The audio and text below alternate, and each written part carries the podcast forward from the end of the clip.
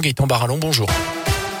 Bonjour Jérôme, bonjour à tous. Et à la une, vous l'avez compris, dans la Loire et la Haute-Loire, des opérations de salage sont en cours sur les routes pour faire face à cet épisode de givre, de verglas, surtout de pluie verglaçante. Ce matin, très compliqué de circuler, vous l'avez entendu, dans certains secteurs, il y a plusieurs accrochages. Pour l'instant, sans gravité selon les pompiers, de grosses difficultés sur la 72, la RN88, la Rocade Ouest, même chose sur le réseau secondaire en centre-ville, soyez extrêmement prudents au volant. Même chose pour les piétons, les trottoirs, les parkings sont aussi très glissants ce matin dans certains secteurs. Dans l'actu également, un cas de grippe aviaire détecté dans la Loire. Un cygne a été retrouvé mort avant-hier sur la commune de Mornan en forêt.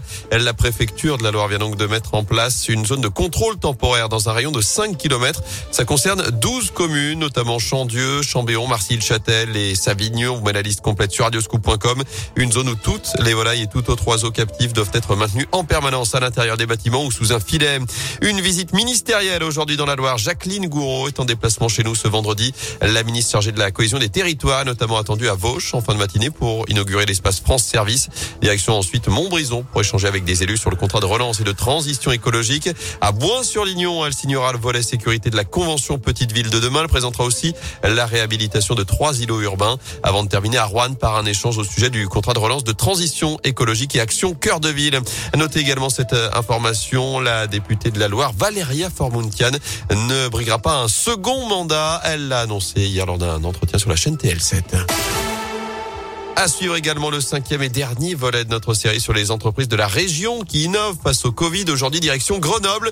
L'entreprise Graphil révolutionne le test antigénique en le rendant numérique. Il s'agit du même procédé qu'un test antigénique, mais cette fois-ci, le liquide est en contact avec un capteur connecté. Plus besoin d'attendre que le réactif fasse apparaître un deuxième trait sur la bandelette. La puce interprète directement le résultat en trois minutes. Positif ou négatif, la réponse est ensuite collectée dans une application pour smartphone en utilisant la technologie du sans contact comme une carte bancaire.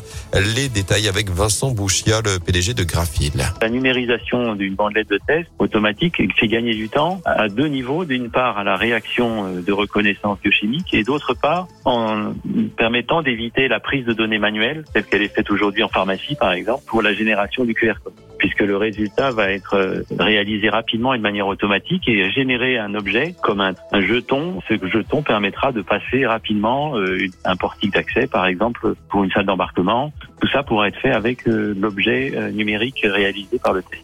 Et avec le Test and Pass, Graphil a été la seule entreprise française à recevoir le premier prix de l'innovation au CES de Las Vegas début janvier. En foot, un départ chez les Verts, on l'a appris hier. Jean-Philippe Crasso été prêté sans option d'achat jusqu'à la fin de la saison à l'AC Ajaccio en Ligue 2. Alors que le mercato ferme ses portes dans trois jours, les dirigeants stéphanois espèrent encore attirer deux recrues, notamment un attaquant. En attendant, c'est Eliakim Mangala qui sera présenté à la presse à la mi-journée. Il devrait faire ses grands débuts sous le maillot stéphanois dès dimanche. Déplacement à Bergerac en huitième de finale de la Coupe de France à partir de 18h30. Le tennis avec l'Open d'Australie, une victoire française. Christina Mladenovic s'est imposée à Melbourne en double mixte avec le Croate Ivan Dodig. C'est titre de sa carrière en Grand Chelem. En ce moment, Rafael Nadal affronte l'Italien Matteo Berrettini en demi-finale. L'Espagnol ne mène plus que 2 sets à 1. Autre demi-finale, celle du championnat d'Europe de handball. Les Bleus champions olympiques en titre défilent Suède ce soir à partir de 20h30 à suivre sur et en clair sur TF1.